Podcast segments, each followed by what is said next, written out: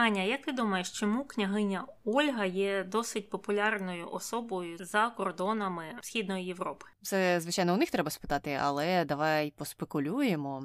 Перше, це те, що її часто називають е, принцесою вікінгів чомусь. А тема вікінгів дуже популярна, щонайменш в США. І це така Ксена, принцеса воїн, тільки по-українськи. Ну і я думаю, це через те, що знаєш, князі, князі, князі всюди, а тут княгиня, щось інше, теж нове. І не проста княгиня, а ще й така войовнича знову ж таки. Тому, мабуть, це й принесло їй велику популярність. Угу. Ну, можливо, так і є. І мені здається, її називають е, княгинею або принцесою вікінгів, тому що народ, яким вона керувала в давніх часах, якраз були і вікінгами, якщо вірити теоріям істориків. Але про це і багато іншого в сьогоднішньому випуску.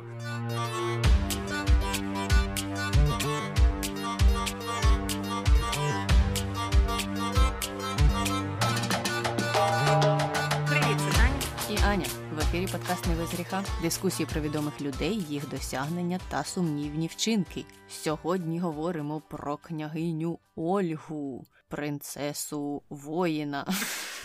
Чи як там говорили в тому серіалі про Ксену? Винищувачку вампірів. І це теж. Що там ще було? І горець який там щось робить. Я забула, я забула. Там теж таке щось дивне казали.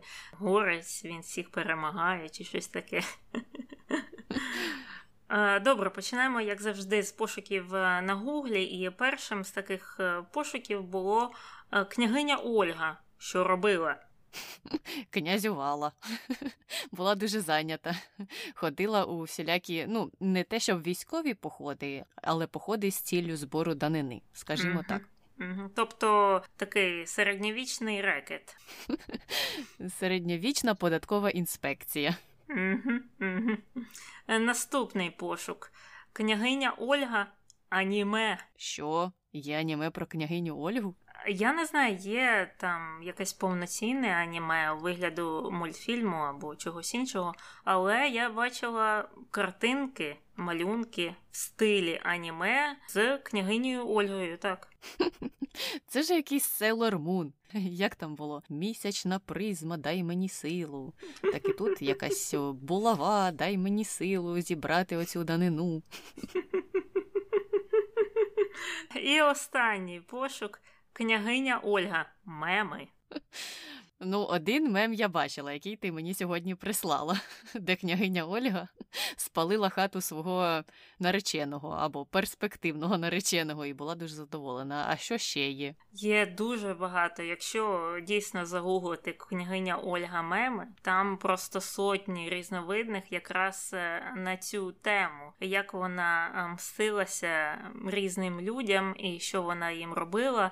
І е, ці меми так її описують, наче вона, як то кажуть, bad-ass така жінка, що вона знає, знає, що треба робити, така босі княгиня, з якою не треба гратися. Тобто, в цілому, в позитивному плані ці меми її зображують. Ну, така сильна незалежна жінка. Е, саме так. Ну добре, давай переходити до історії цієї сильної і незалежної жінки, і крім того, що вона була сильною незалежною, вона ще була княгинею Київської Русі та дружиною київського князя Ігоря Рюриковича, яка після смерті цього самого Ігоря стала регенткою при своєму синові Святославові, який на той час був малолітнім і не міг сам управляти державою. І тому Ольга була правителькою Русі приблизно з 944 по 962 чи 64 2024 роки. Неточностей тут буде багато, тому що існує купа теорій щодо того, коли вона народилася, коли вона почала керувати державою, коли вона ходила у свої оті податкові походи і все таке інше. Тому додат так не сильно будемо прив'язуватися, коли будемо говорити сьогодні про цю княгиню. Угу. Ну і давай почнемо з цих е, неточностей щодо біографії Ольги. Існує багато теорій е, щодо її народження і коли вона там прийшла до престолу, і взагалі взагалі щодо цього нічого не зрозуміло. Наприклад, Нестор Літописець вважав, що вона вийшла заміж 900 Третього року, але в такому разі, якщо припустити, що тодішніх е, дівчат видавали заміж десь так у 13-15 років, це б означало, що Святослава свого сина вона народила після 40 і була регенткою під е, кінець свого життя. І е, ця теорія є досить малоймовірною через те, що більшість сучасників або всі сучасники описували її як молоду правительку. А в тодішні роки, у 10 столітті, молодими, мені здається, були там люди тільки до 25 років, знаєш? Ну так, бо 67 навіть здається таким вже дуже дуже дуже сильно поважним віком. І я не думаю, що середня тривалість життя на той час складала 65-7 або навіть 70 років. І тому, тим паче, молодою правителькою, регенткою, якій 64-67 років назвати ну, на той час не можна. Ми не ейджисти, не думайте. Це ті, хто тоді жили, так вважали.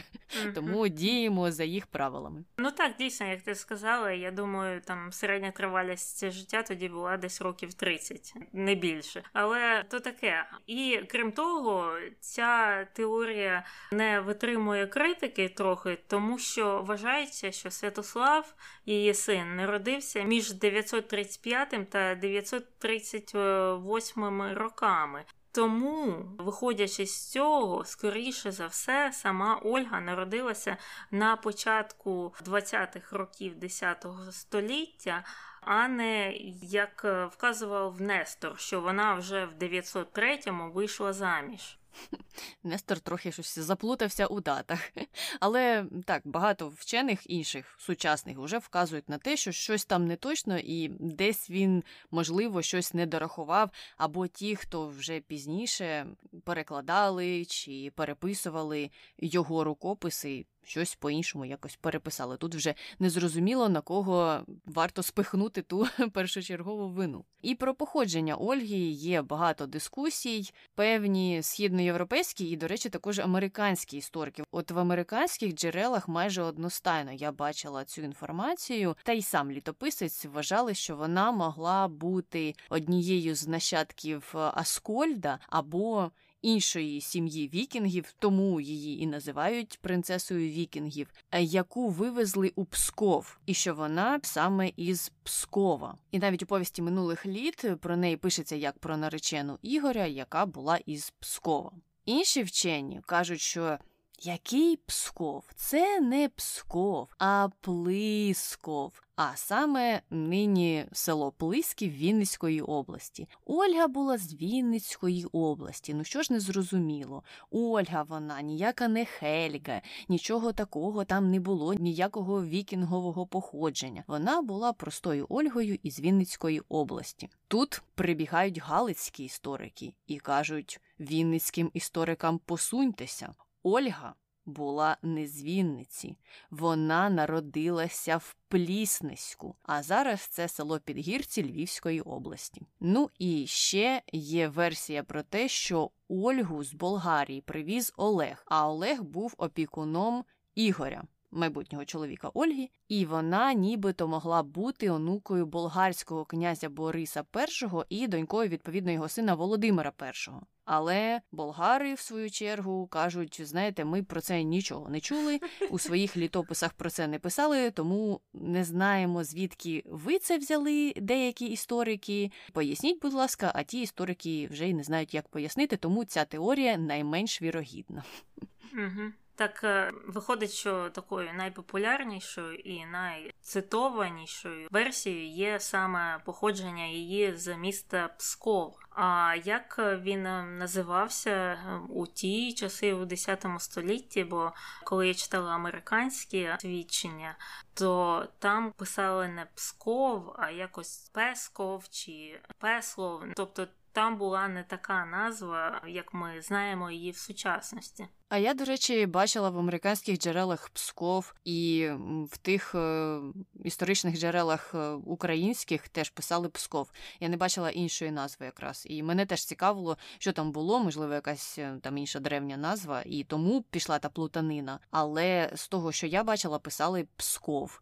І нібито в тій самій повісті минулих літ теж писали Псков. Хоча я повість минулих літ, звичайно ж, читала, готуючись до цього подкасту, і в тій версії, яку читала я, я не знайшла цього. Не знаю, mm-hmm. що сталося, куди поділася ця інформація, бо я вже і пошуком користувалася, і чогось е, система не хотіла шукати саме Псков. Можливо, і там якось по-іншому це було написано. Угу. А Якщо хтось з наших слухачів знає щось про Псков або про походження Ольги, напишіть нам, будь ласка, і також, якщо ви знаєте, як Псков колись називався, бо чомусь мені здається, що ця назва якраз і є древньою. Оце сполучення пски, це ж щось ну, з давніх років, наскільки я знаю. Угу, угу, Так, воно так і звучить, тому мене і не здивувало, коли я чула або там бачила саме таке написання, тому що я теж думала, що це якесь таке старе місто або там стара його назва.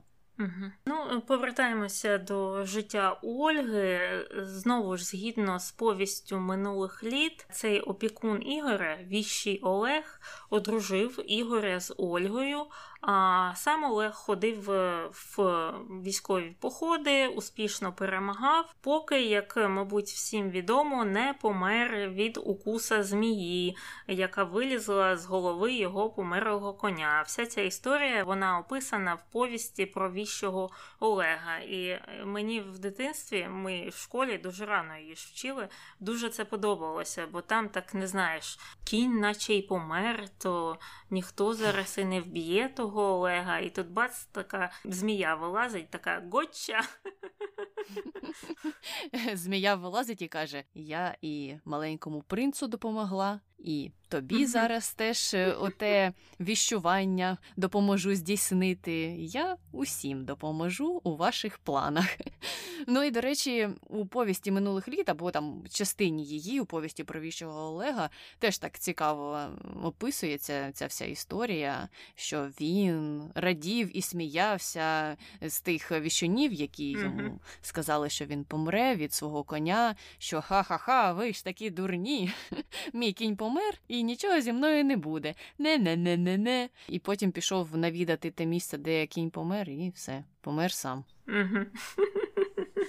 Ну і після такої неочікуваної, мабуть, для Олега смерті на престол прийшов сам Ігор, і він на початку свого правління уклав угоди з древлянами та печенігами, а сам нападав на болгарів та греків, а потім знову ж з ним укладав мирові угоди. Ну, ми пам'ятаємо з випуску про влади Дракулу, що тоді світ був ще більш нестабільним, ніж зараз, і там постійно то укладали мирові угоди, то починали війни, і це могло мінятися декілька разів впродовж місяця. А щодо древлян і печеніг, Древляни вони жили в українському поліссі, в частині Білорусі і західній частини Росії, і вони розмовляли старослов'янською мовою, древньоукраїнською або древньоруською, як там по-різному називають. А от печеніги вони жили трохи східніше від древлян, і вони розмовляли тюркською мовою або різними тюркськими мовами, а частина перською мовою розмовляла. тобто Тобто це були такі досить різні культури. Але незважаючи на культурні відмінності, із древлян, із печенігів, із болгарів, із греків Ігор знімав данину. Саме цим він займався, і оці мирові угоди, які він з ними укладав, і стосувалися підвищення податків. Тобто, спочатку він на них йшов війною, потім казав: Ну, дивіться, у мене для вас два варіанти: або зараз будемо тут битися, або давайте платіть мені більше грошей. Ну і більшість із них погоджувалася на те, щоб платити якусь велику данину. І в якийсь момент він захотів ще більше данини зняти з древлян, які вже і так йому ту данину платили. Пішов до них, е, щоб забрати ті гроші, і йому це вдалося. І потім він зі своїм військом вже повертався додому. Але в якийсь момент по дорозі додому вирішив, що якось мало в них забрав майна і грошей, і сказав частині війська йти додому, а інша частина вернулася назад до цих древлян, щоб струсити з них іще більше коштів. А древляни на це все подивилися і подумали: ну так він так зараз трохи ще далі відійде і знову повернеться, і так від нас ніколи не відчепиться, тому, мабуть, треба його вбити. Що вони і зробили. І це ж, по-моєму, якраз історія про Ігоря, коли його до двох дерев прив'язали і угу. таким чином вбили. Так, так, так і є. Ну і в такий спосіб фактично Ольга прийшла до влади, так як її син Святослав тоді ще був е, дуже маленьким. Вона за регістом стала керувати цими територіями. А от самі древляни вирішили, що так як вони вбили Ігоря, тепер вони і можуть захопити і престол Київської Русі. Вони туди послали своїх послів до Ольги, щоб ті вмовили її вийти заміж за їх правителя Мала. Але Ольга їм дуже жорстоко відповіла, і в деталях ми про це поговоримо в контроверсіях. І, до речі, така штаб-квартира древлян, ну тобто така концентрація їх осередок, їх найбільші міста були в сучасній Житомирській області. Це і Радомишль, і Малин. До речі, пішла назва від цього правителя Мала, і ну, інші містечка Житомирщини, які існують і зараз, це фактично древлянські міста. Угу, угу. Ну і ми згадаємо деякі міста, які теж були центрами їх культури на той час. А про Ольгу, до речі, писали, що вона жила, ну або там у неї була якась резиденція чи дача у Вишгороді, і що це було її саме улюблене місце проживання. Але повертаємося до Ольги і не до контроверсій, поки що до таких більш позитивних моментів в її житті. Протягом певного часу вона правила із е, Святославом у Києві, також ходила у податкові походи до Новгорода і Пскова, і по Дніпру. Це все писалося у повісті минулих літ, і там вона встановлювала якраз нові податки, робила фактично те, що робив до неї Ігор, але більш нібито мирним шляхом вона не приходила і не казала, що або я тут зараз вас всіх переб'ю, або давайте податки, а начебто домовлялася краще з тими поселенцями, які жили на той час на тих територіях, куди вона ходила. І важливою віхою в житті Ольги є, звичайно, її хрещення. Вона є першою представницею Київської Русі, ну такою на офіційному рівні, яка хрестилася. І от е, у повісті минулих літ, ти знаєш, повість минулих літ мені нагадала серіал Пліткарка. Бо в ній все так описано яскраво, що тобі не хочеться особливо читати інші версії. А не хочеться читати інші версії, тому що інші версії набагато менш детальні і немає там такої впевненості. От в повісті минулих літ все розповідається з великою впевненістю. А коли заходиш в інші джерела, то там починається ну, ми не впевнені, можливо, це було тоді, а можливо, тоді. І мені здається, що це їх була помилка. І якби вони так не робили, то вони були б такі ж популярні, як і повість минулих літ. Але повернемося до цього блогу тих часів. Е, світський блог. Там е, розповідали, що приблизно у 55-му році Ольга вирушила до Цесарграда, а це Константинополь, де вона зустрілася з імператором Константином VII, і той нібито відразу ж зацінив її зовнішній вигляд, і вона йому сподобалася. І він почав до неї підкатувати і казати, що вона така красива і така розумна, і дуже достойна бути їх правителькою. Бейбі, можеш правити разом зі мною тут поруч, наша тобі та Київська Русь. Ну а Ольга, в свою чергу, зрозуміла ті натяки, але сказала, що. Вибач, я не можу, бо я ж не хрещена, я ж тобі не пара. Мені ж треба бути такою самою, як і ти, тому. Ти мені допоможи і охрести мене особисто. Ну ти ж такий класний, тому давай тобі буде ця честь. Ну, а той погодився, розвісив вуха, охрестив її і дав їй ім'я Олена. А після хрещення знову почав з нею там фліртувати якось і вже прямо сказав, що хоче з нею одружитися. А Ольга йому тоді відповіла, що ха-ха-ха, jokes on you, як то кажуть, тому що ти тепер же мій хрещений батько, ти мене охрестив, а серед християн не годиться, щоб хрещений батько одружувався зі своєю хрещеною донькою. Константин погодився на ті правила і оцінив такий її своєрідний тролінг, і за це навіть нібито нагородив її купою коштовностей і відпустив додому. А через деякий час вже він прислав послів до Ольги з повідомленням про те, що слухай, я ж тебе так гарно приймав у себе, то давай тепер і ти прийми моїх послів, передай мені, можливо, якісь подарунки, і можеш ще позичити мені військо, бо мені треба, щоб хтось захищав Візантію, брав участь у війнах на стороні моєї держави. Своїх людей не вистачає, треба чиїхось інших іще послати. Ну а Ольга на це відповіла, що Знаєш що, я в черзі до тебе на прийом стояла півроку, так що давай тепер і твої люди постоять. Якщо постоять і вистоять, то тоді, можливо, я щось їм передам. Ну і вони були змушені стояти там під містом десь на річці і чекати отак півроку, поки Ольга їх прийме. І це в історії нібито вважається дуже сміливим вчинком, тому що Константин на той час був правителем Візантії, величезної держави, і проти нього мало хто міг ось так гонорово себе поводити, а Ольга змогла. Ну, цікаво слухати, що ти повинен тут е, простояти деякий час в черзі посидіти. Я згадала чомусь про цих людей, які а мені тільки запитати. Ну так, там, знаєш, була черга з болгар, греків, ага. ще когось. І вони вже були 15 в черзі і хотіли якось прорватися повз усіх цих людей.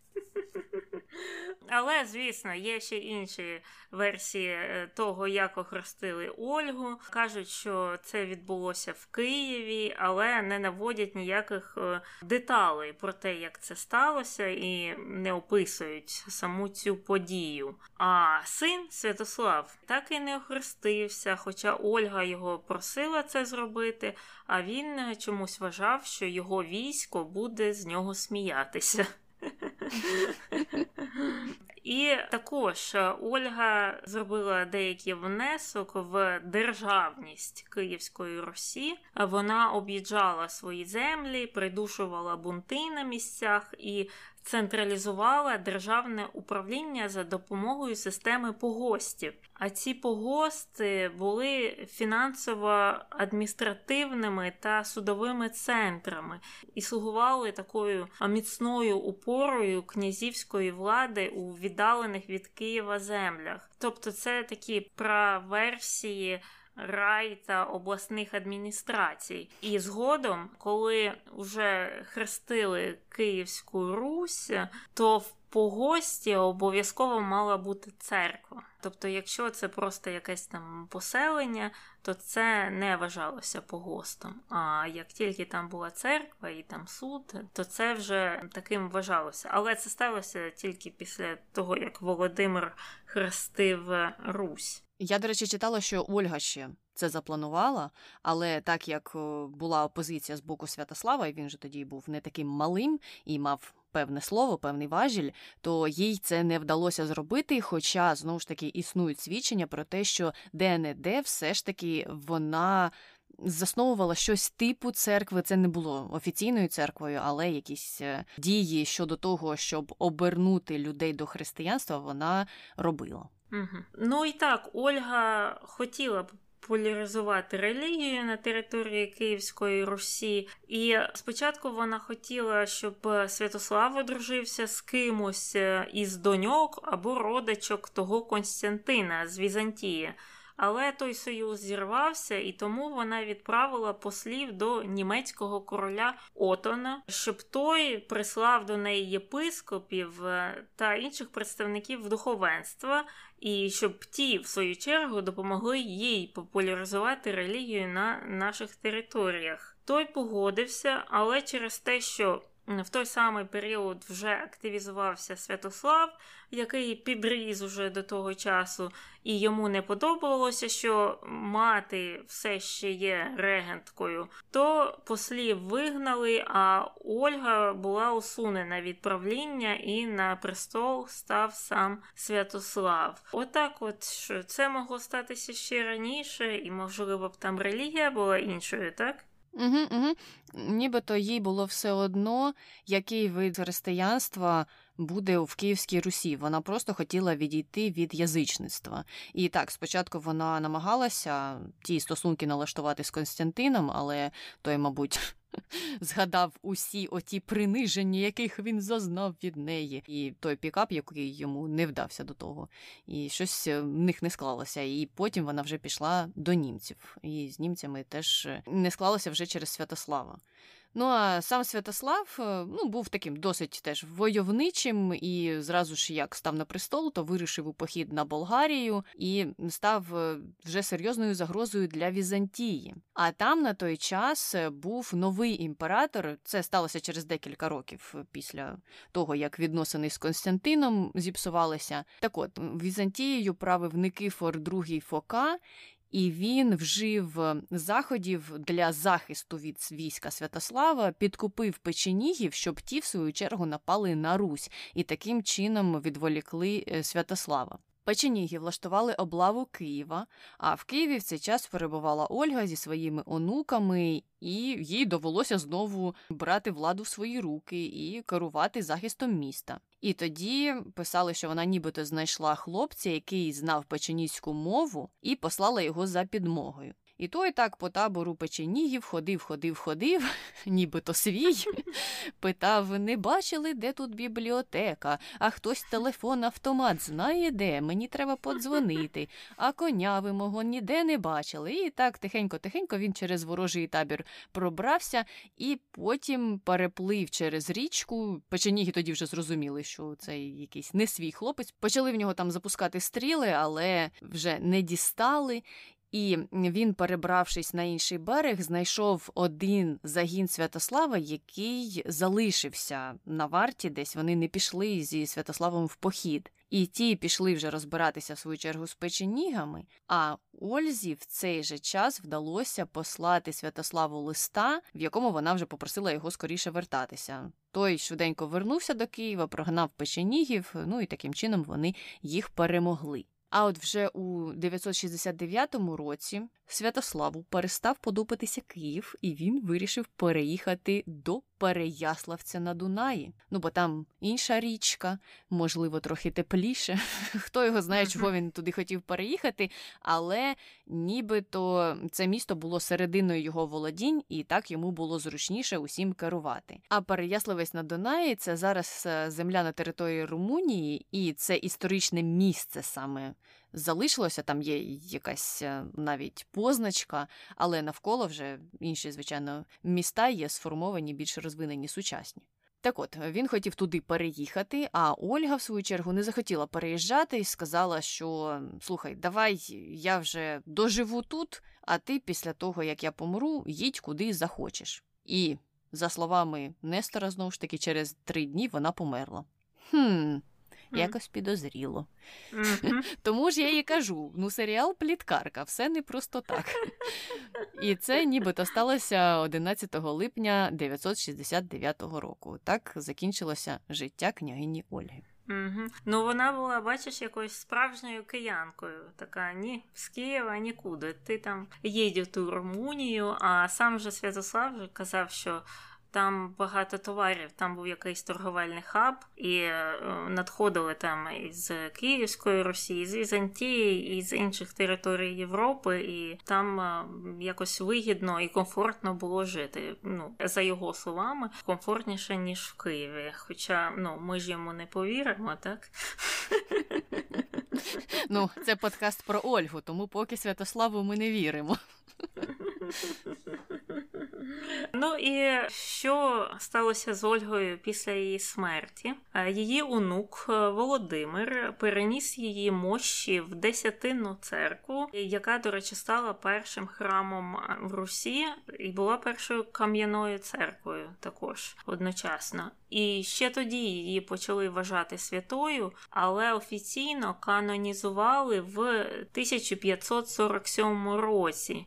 І День Ольги припадає на 24 липня, її пам'ять вшановується і православною, і католицькою церквами. А Десятина церква, як ми знаємо, була зруйнована, і тоді ж були зруйновані її мощі, наскільки я зрозуміла. Угу. І зараз уже в сучасності на честь Ольги називають вулиці, і різні пам'ятки, і мости, там архітектурні споруди. А в багатьох містах, в тому числі і в Києві, і в Пскові, є пам'ятники, які вшановують Ольгу. В Пскові, по-моєму, навіть їх декілька, чи два, чи три. І в Новгороді навіть є. В Новгород uh-huh. Ольга ходила збирати данину, і там її запам'ятали теж, поставили пам'ятник. У нас в Києві він стоїть на Михайлівській площі. Угу. Також на честь Ольги були випущені срібні монети номіналом 10 та 20 гривень там на честь певних річниць. Ну і цікаво, що ім'я Ольги є у відомій феміністичній композиції, яка називається Поверх спадщини. Це така інсталяція цікава. Її авторкою є Джуді Чикаго, і вона присвячена досягненням та різним труднощам, з якими стикалися жінки. І це така кімната, чи що, де приготоване все для прийому, і там підлога встелена плитками, і на ній написані різні різні імена різних жінок. Стоять столи таким колом. Чи квадратом, і на цих столах теж вишито, мені здається, імена багатьох відомих жінок. Там, коротше, вся ця інсталяція в іменах е, жінок, які мали великі досягнення, і Ольга там теж є. Угу. Ну і на цьому моменті ми можемо переходити нарешті до контроверсій, пов'язаних з княгинею Ольгою. І основна пов'язана з тим, як вона відносилася до древлян в цілому. І от е, ми пам'ятаємо тоді, коли Ігор помер, і древляни думали захопити Київську Русь і ходили свататися до Ольги, а вона їм дуже цікаво відмовила. А відмовила вона так: значить, коли древляни приплили до неї на човнах е, і презентували оцю ідею про одруження. Ольга сказала їм, що ну, знаєте, можливо, так, е, можливо, я і погоджусь, але але ви маєте набити собі ціну, так що відправляйтеся назад у човни. А коли завтра до вас прийдуть мої люди, щоб запросити до мене на прийом, то ви повинні їм відповідати, що ні, ми самі пішки не підемо, хай нас несуть прямо в човнах. І ті такі, так, так, так, ну так і зробимо.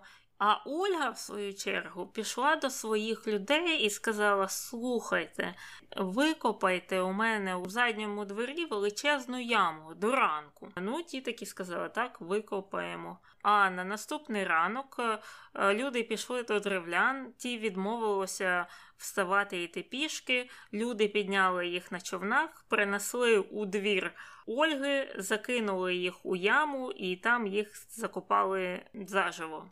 Це кінець історії. Серіал Пліткарка.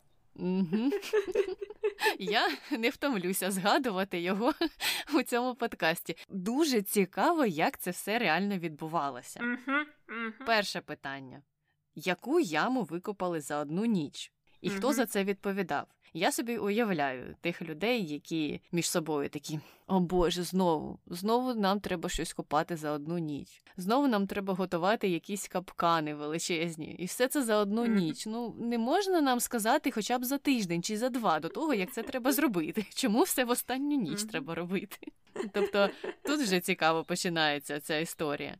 Потім древляни ну, вони що, випили якогось снодійного, чи у них якась була угу. заторможена реакція вранці? Я не розумію. Добре, їх несли на човнах, вони там сиділи і кайфували. А потім, вже коли їх почали кидати в ту яму, і хто їх кидав? Микита Кожум'яка кидав, чи хто? Ну яку це силу треба мати, щоб їх закинути на човнах в яму так швиденько, щоб вони ж не вистрибнули, і потім ще й швидесенько закопати заживо. Так, я теж про це думала. Мене перше було питання, що вони разом з човнами їх закопали, якого розміру мала бути та яма. І там же, я так розумію, не один він був древлян, і не двоє. Там якась група приїхала, свати якісь. Це декілька людей, декілька човнів. Яма має бути великою. Єдине, що можливо, їх, по-перше, треба було зв'язати. Але коли це сталося, їх принесли до будинку Ольги і там зв'язали, а вже потім закинули в яму. Ну, знаєш, в чому тут проблема? В тому, що це дуже сильно якось надумано, продумано. Це щось е, знову ж в стилі Шонди Раймс. Оце б вона таке написала. Мені здається, не треба було видумувати щось таке екстравагантне. Можна було просто там зарізати, вбити чимось, втопити. Ну, я не знаю, ну, по-різному можна було тоді вбити людей простішим методом. Ага, Таня, якби Шонда Раймс чи Нестор Літописець слухали тебе, то хто б купував їх твори? Вони ж за рейтингами женуться, і їм треба, щоб було цікавіше. Хто буде дивитися, як не знаю, там якийсь головний герой когось просто втопив чи зарізав? Ні, це не цікаво. От човен закинути в яму якось так швиденько, і потім ще й закопати усіх зажив. Це тобі геніальна ідея для трилера.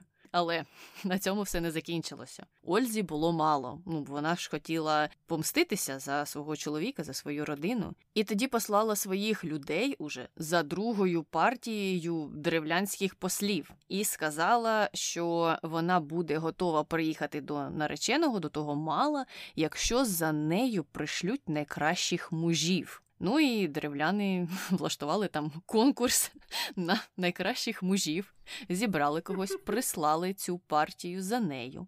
Ольга, в свою чергу, запросила їх до лазні, сказала, що ви, мабуть, з дороги, п'ять днів не милися. Давайте, будь ласка, у мене тут все за сучасними технологіями, є фінська лазня. Ну і там спалила їх заживо у тій лазні.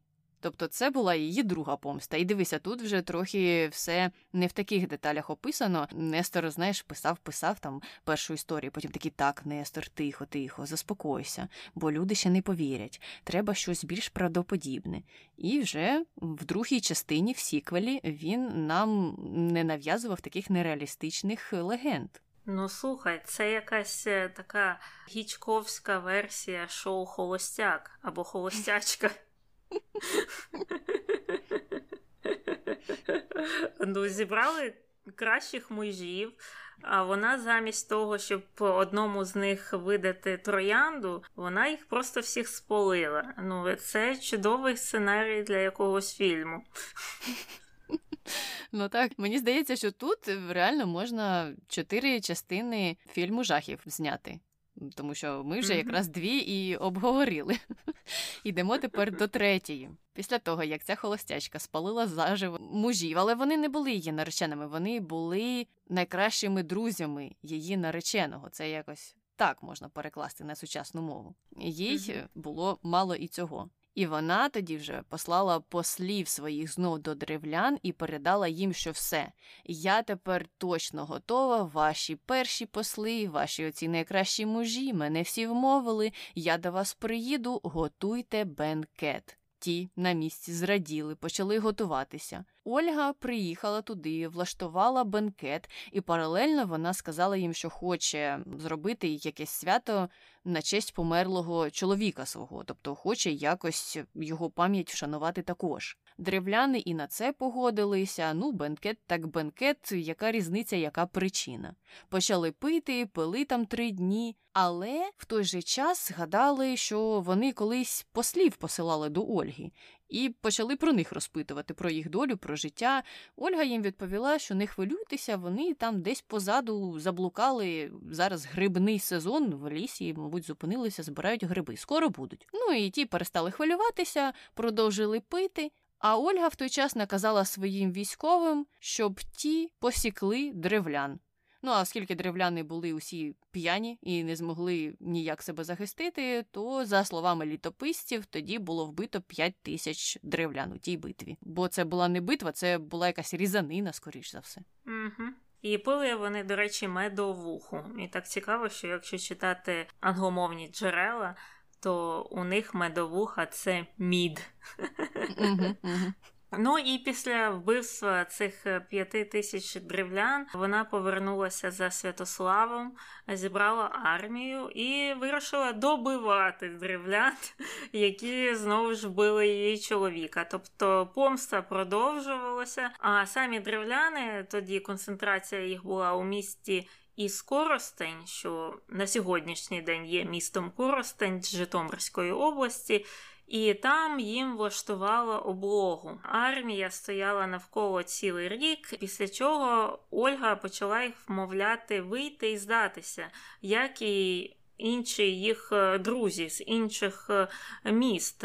Ті відмовилися, бо знали, що вона хоче помститися за смерть чоловіка знову ж. А Ольга, в свою чергу, відповіла, що та я вже три рази помстилася, і мені це вже не потрібно. Просто хочу з вами домовитися про данину і поїхати додому до Києва. Ті відповіли, що в них е, все вже закінчилося. У нас облога тут один рік. У нас нема нічого їсти, пити, у нас нічого нема. Яка данина? Що ти від нас хочеш? І тоді Ольга сказала, що ну тоді з кожної хати дайте мені по три голуби та три горобці. Ну і ті такі, хм, ну ми ще не всіх е, голубів та горобців з'їли, тому згодилися на це. А коли Ольга отримала оцих е, птахів, то вночі наказала, що до кожного з них треба прикріпити запалені гілки на нитці і відпустити. І птахи, вони ж знають, е, де їх дім, де їх гніздо, вони полетіли туди у коростень або із коростень до своїх гнізд е, і запалили таким чином місто. А коли древляни почали звідти тікати, бо все горіло, як ми розуміємо, там вже все з дерева було зроблено із якоїсь стріхи, а воно миттєво палає. Коли вони стали тікати і вибігати за межі міста, то там е, їх чекала армія Ольги. Вона частину з них побила, частину віддала в рабство а решту залишила живою, але змусила платити данину нарешті. Кого тобі більше шкода? Горобців, голубів чи древлян? Тут, звісно, всіх е, трохи шкода, але я от про що подумала: є якісь е, історії, так твердження про діяльність Ольги і оцю от таку діяльність антигуманну, якщо сказати е, сучасною мовою. А потім, після цієї антигуманної діяльності, з Ольги зробили святу. І тут я не розумію зв'язку. Якщо оці всі вбивства можна списати на той час, так ми говорили про владу Дракулу, і що ну, це середньовіччя, такі часи були, і це, мабуть, було нормою таке робити. Це, звісно, не робить це чимось хорошим, але що зробити? Але в той же час мені не зрозуміло, як з таких людей роблять святих, як їх канонізують, якщо там не вбий, не вкради, ще щось не зроби. Я тобі зараз дам читерський код для цієї гри. І те, як це пояснювало, бо мені теж стало цікаво, і я почала читати, що говорять про це спеціалісти по канонізації. Так от, Таню, це все було в іншому житті. І потім, коли її охрестили, то все, вона обнулилася. Вона вже ж з Ольги стала Оленою. А Олену можна і канонізувати. Ну і потім вернути їй ім'я Ольга, бо Олена вже була. І таким чином дійсно виправдовують е, її діяльність, тому що насправді не тільки ми з тобою помітили таку різницю, що спочатку Ольга була такою жорстокою, жорстокою, а потім раз після хрещення і все стала більш мирною, почала налагоджувати зв'язки навіть із іншими землями, якось більш мирним чином збирала з них данину. Так, це все сталося завдяки хрещенню, за версіями спеціалістів. І потім все змінилося в її житті, і вона мала інші цінності після цього. Тоді треба слухай, хреститися під кінець життя. Ну, але ж не гарантія, що в тебе буде такий онук, як Володимир Великий, який твої мощі перенесе в десятинну церкву, та й ще стане вважати тебе за святу, і його люди відповідно до того, як тебе канонізують. Тому тут е, важливі соціальні зв'язки, як в принципі і в усьому. Ну і е, ми закінчили з контроверсіями і переходимо до конспірології. І перше стосується того, як познайомилися Ольга та Ігор. І Деякі вважають, що коли Ігор пішов у поход, один з походів, він мав переправитися через річку, і коли він це робив, він побачив дівчину на човні і почав е, до неї залицятися. А Ольга на це не відреагувала позитивно, принаймні. Вона сказала, що краще вона втопиться, ніж буде таке слухати. А вже пізніше, коли Ігорю треба було одружитися, він згадав, що ось колись я там перепливав річку, бачив дівчину, і давайте я одружуся з нею. І що, начебто, так і сталося, знайшов її і одружився з Ольгою підтверджень цій історії немає. Це хтось придумав, так? Ніколас чи Шонда. Тут один з двох варіантів. Ну так, це щось схоже на якусь мильну оперу, дійсно. І такий пік-ап невдалий. Що там Ігор їй кричав з берегу? Ти часом не сірі, бо ти мене автодоповнюєш. Чи, можливо, твої очі синіші за Атлантичний океан, і я не проти заблукати в морі. Або, можливо, ти часом не камера, тому що кожного разу, коли я дивлюся на тебе, я посміхаюся. Або ще таке, ти така солоденька, що розорила б Петра Порошенка.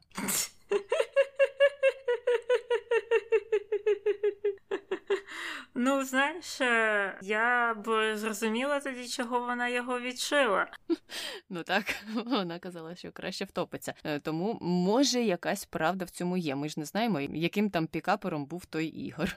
Але насправді так дійсно немає підтверджень цієї історії, і щось е, вона дуже романтизована, навіть не така скандальна, як у повісті минулих літ були ті всі історії пов'язані з Ольгою. І друга конспірологія пов'язана з її святістю. Існує така легенда, що після того, як Володимир переніс мощі Ольги в Десятинну церкву, то почали йти чутки по всій країні про їх цілющі здібності, і казали, що якщо ви насправді віруюча людина і підійдете до гробниці княгині Ольги, то віконце зверху саркофага відкриється, і звідти засвітить чудодійне світло. Ну, ми нічого не можемо про це казати, бо цих е, мощів е, ми не бачили, не можемо їх е, ніде знайти.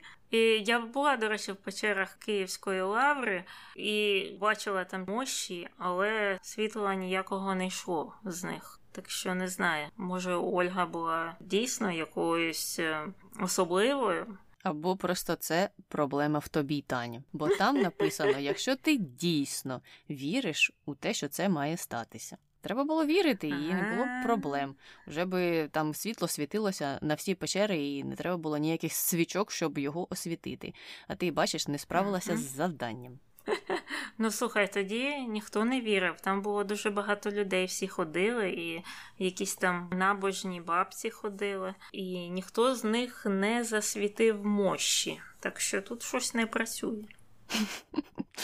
Ну, бачиш, це якийсь такий дуже жорстокий відбір. Мало хто може його пройти. Ну, добре, ми закінчили з конспірологіями і з княгинею Ольгою. Якщо вам є щось додати, обов'язково напишіть нам кудись. А ми переходимо до хрінометру щодо Ніколаса Спаркса. І, до речі, сьогодні в нас є коментар щодо Ніколаса Спаркса і його діяльності. А коментар нам прийшов від нашої меценатки з Патреона. Вона написала про Ніколаса Спаркса таке. Шкода, що інстаграм вас заблокував. Обожнюю ваші вікторини. Вгадала все, крім яєць черепах. Трійка Ніколасу за расизм і дискримінацію. Свекруха живе в північній Кароліні і працює в сім'ї темношкірих людей. Батько капітан цивільної авіації, мати шановний кардіохірург. Не можуть виконувати академічну роботу. Ну ну, Ніколас, ну ну. Так, це досить е, дивні у нього такі е, коментарі до того, що вони ж видають стипендії. Тобто навіть його коментар про те, що ну просто вони дуже бідні, їм не вистачає грошей на нашу школу. Він є неправильним, тому що у вас є стипендіальні програми для малозабезпечених людей. І чомусь всі малозабезпечені люди, яких ви приймаєте в ту школу, є білими. Тобто там явно були проблеми у менеджменті цієї школи, а він просто відхрещувався від цих проблем, і мені просто здається, що йому це не болить. Тобто я вірю, що йому болить релігійне діло, тобто, що він є віруючим християнином, він виріс в католицькій сім'ї, і це для нього важливо. А якісь інші речі, він про це не переймається взагалі. Ну там е, трохи посувають якихось людей іншої раси, або іншої релігії, або іншої сексуальності, але це не так важливо, як е, святкувати Різдво. Можливо, це просто мені знаєш в цій історії не дуже зрозуміло, навіщо кидатися такими репліками, от, типу, про академічну здібність, навіть якщо тобі все одно на ті проблеми. Ну, от все одно і все одно сказав би, що знаєте, що мені цікаво тільки ця тема, тема поширення християнської релігії. Хоча я свою школу навіть так і не назвав, але мав це на увазі, щоб всі ви тепер про це знали і щоб не задавали мені ніяких питань. А тут він не казав про те, що йому всі інші питання не важливі, і в назві, і в меті школи зазначено, що нібито і важливі, але потім ми uh-huh. дізнаємося з приватного листування про те, що темношкірі люди нібито недостойні навчатися в його школі, бо у них проблеми з академічними успіхами. І наша слухачка поставила трійку. А що ставиш ти, Таню, Ніколасу Спарксу? Я йому здається поставлю десь е, чотири тобто близько щось. І так, як ти казала, раніше мене зачепило те, що вони поставили одну мету в школі, а виконували зовсім іншу. І мені здається, питань би було до нього менше, якщо б він е, сформував мету як е, така ультрарелігійна християнська спільнота для людей. І тоді, в такому випадку, батьки, наприклад, які хочуть віддати своїх дітей більш ліберальне середовище, вони б не віддавали тоді своїх дітей, бо там так в місії було написано, що ми там все за Біблією, і ну, ви знаєте все. А тут він обманював людей. Тобто люди там 21 століття, глобальний розвиток, це все батьки віддають туди своїх дітей, якраз для того, щоб вони всьому цьому глобальному навчилися. Ці діти, я так розумію, якихось більш вільних поглядів, ніж традиційне християнство, так? І підтвердження цьому є те, що там був організований цілий клуб, ціла своя організація ЛГБТ-спільноти, і це мені здається було частиною проблеми. Вийшло так, що діти і їх батьки йшли за одним, а отримали інше. І вони не знали правил там існування в тій школі, бо вони думали, що це щось глобальне і ліберальне, а виявилось, що це християнське і традиційне. І на цьому тлі з'явилися конфлікти. І я впевнена в тому, що якщо б вони встановили справжню мету і описали справжні правила, справжні традиції цієї школи, все те, що треба очікувати від неї, то це б е, зменшило кількість проблем. А ще б краще, якщо б вони притримувалися тієї місії, яку вони все ж таки встановили. Це свободи всього, чого не сталося.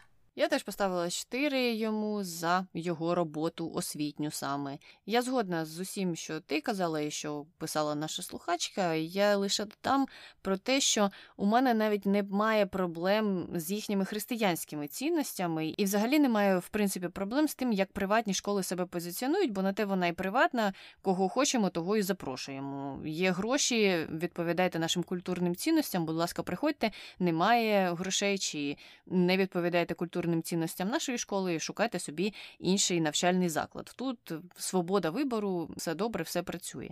І стосовно християнства, тут е, знаєш, е, така тема, що зараз багато церков, які є досить ліберальними, і у яких немає і ніколи не буде запитань до того, як ти виглядаєш, як ти живеш, яка в тебе ідентичність. І тому в такому разі мені здається, що навіть якби він просто написав, що у нас така християнська школа майбутнього, то цей посил був би сприйнятий, можливо, трохи інакше, ніж він насправді хотів. Йому в меті дійсно треба було писати, що ми традиціоналісти, консерватори. І тоді, можливо, тільки люди зрозуміли, кого він хоче бачити серед своїх учнів. А так як він не міг, мабуть, uh-huh. це прописати, тому що це було дуже вплинуло на репутацію його школи в сучасному світі, тому він вигадав ось такі неіснуючі цілі. Ну і тому сам потім поплатився за це. І тут вже насправді постає питання, чи ти хочеш відповідати тим цілям, які ти прописуєш, і навіщо ти тоді створюєш школу? Майбутнього, яка не є школою майбутнього. Можливо, просто треба було б стати спонсором якоїсь релігійної організації консервативної, яка тебе влаштовує, та і все, і не займатися створенням таких сумнівних шкіл із сумнівною, як виявилося, репутацією, і потім ходити по судах і вирішувати ці всі справи. Угу. До речі, я дивилася навчання в цій школі. Ну, якщо ти не отримуєш ніяку стипендію, коштує трохи більше 10 тисяч доларів на рік. Ну, це, мабуть, більше, ніж навчання в більшості університетів всередині штату, ну таких середньостатистичних. Тобто, якщо ти не переїжджаєш в інший штат, то в тебе там трошки менша вартість навчання у вищому закладі, і відповідно вона становитиме менше ніж 10 тисяч на рік, мабуть. Так. Ну і що, ми закінчили з Ніколасом Спарксом. Новин про інстаграм у нас ще немає, але якщо вони з'являться, ви дізнаєтесь про це, мабуть, на інстаграмі. А ми будемо завершувати. У нас є пошта електронна, куди можна написати podcastnbg.gmail.com. У нас є Patreon, де нам також можна написати. І є ще у нас YouTube, де можна підписатися і залишати коментарі. І також є Apple подкасти, де можна залишити відгуки хороші відгуки. Погані можете не залишати. І на цьому все. З вами була Таня і Аня. Почуємось. Бувай. Сьогодні говоримо про княгиню княгиню воїна. Окей. Е, ну і щодо от е, самого народження Ольги, звісно, існує дуже багато теорій. Я думала, може її так і називали, а я цього не знала. Sorry, я забула виправити. Ши біля ги стоїть, а в мене ж Ага, окей, мене ж окей. сліпа клавіатура, і я того ши писала, а не ги. Я ж думаю, я не бачила, щоб її так називали, а я думаю, може, ти щось знайшла. Я її так назвала шляхом очіпятки. Так, я... Це все з цивілізації, ти знаєш. Там нема, немає не древлян, не печенів, тільки скіфи. Тільки скіфи. Ще нема тієї версії. Окей. Виходить, виходить. е, Скоро, ну, обіцяючи що вийде сьома цивілізація, я чекаю з нетерпінням. Лук так і буде, лук. Просто лук таке слово. Мгм. Цибуля. Цибулі Стріляв з цибулі. стріляв з цибулі. Іспанія. Ну просто буває таке слово, що ти думаєш, ну як може бути лук? Кого тобі більше шкода? Горобців, голубів чи древлян? Чекай, тут Ой, я- Гаррі, Гаррі когось шкода. Він плаче під дверима сидить. Зараз я його вижу.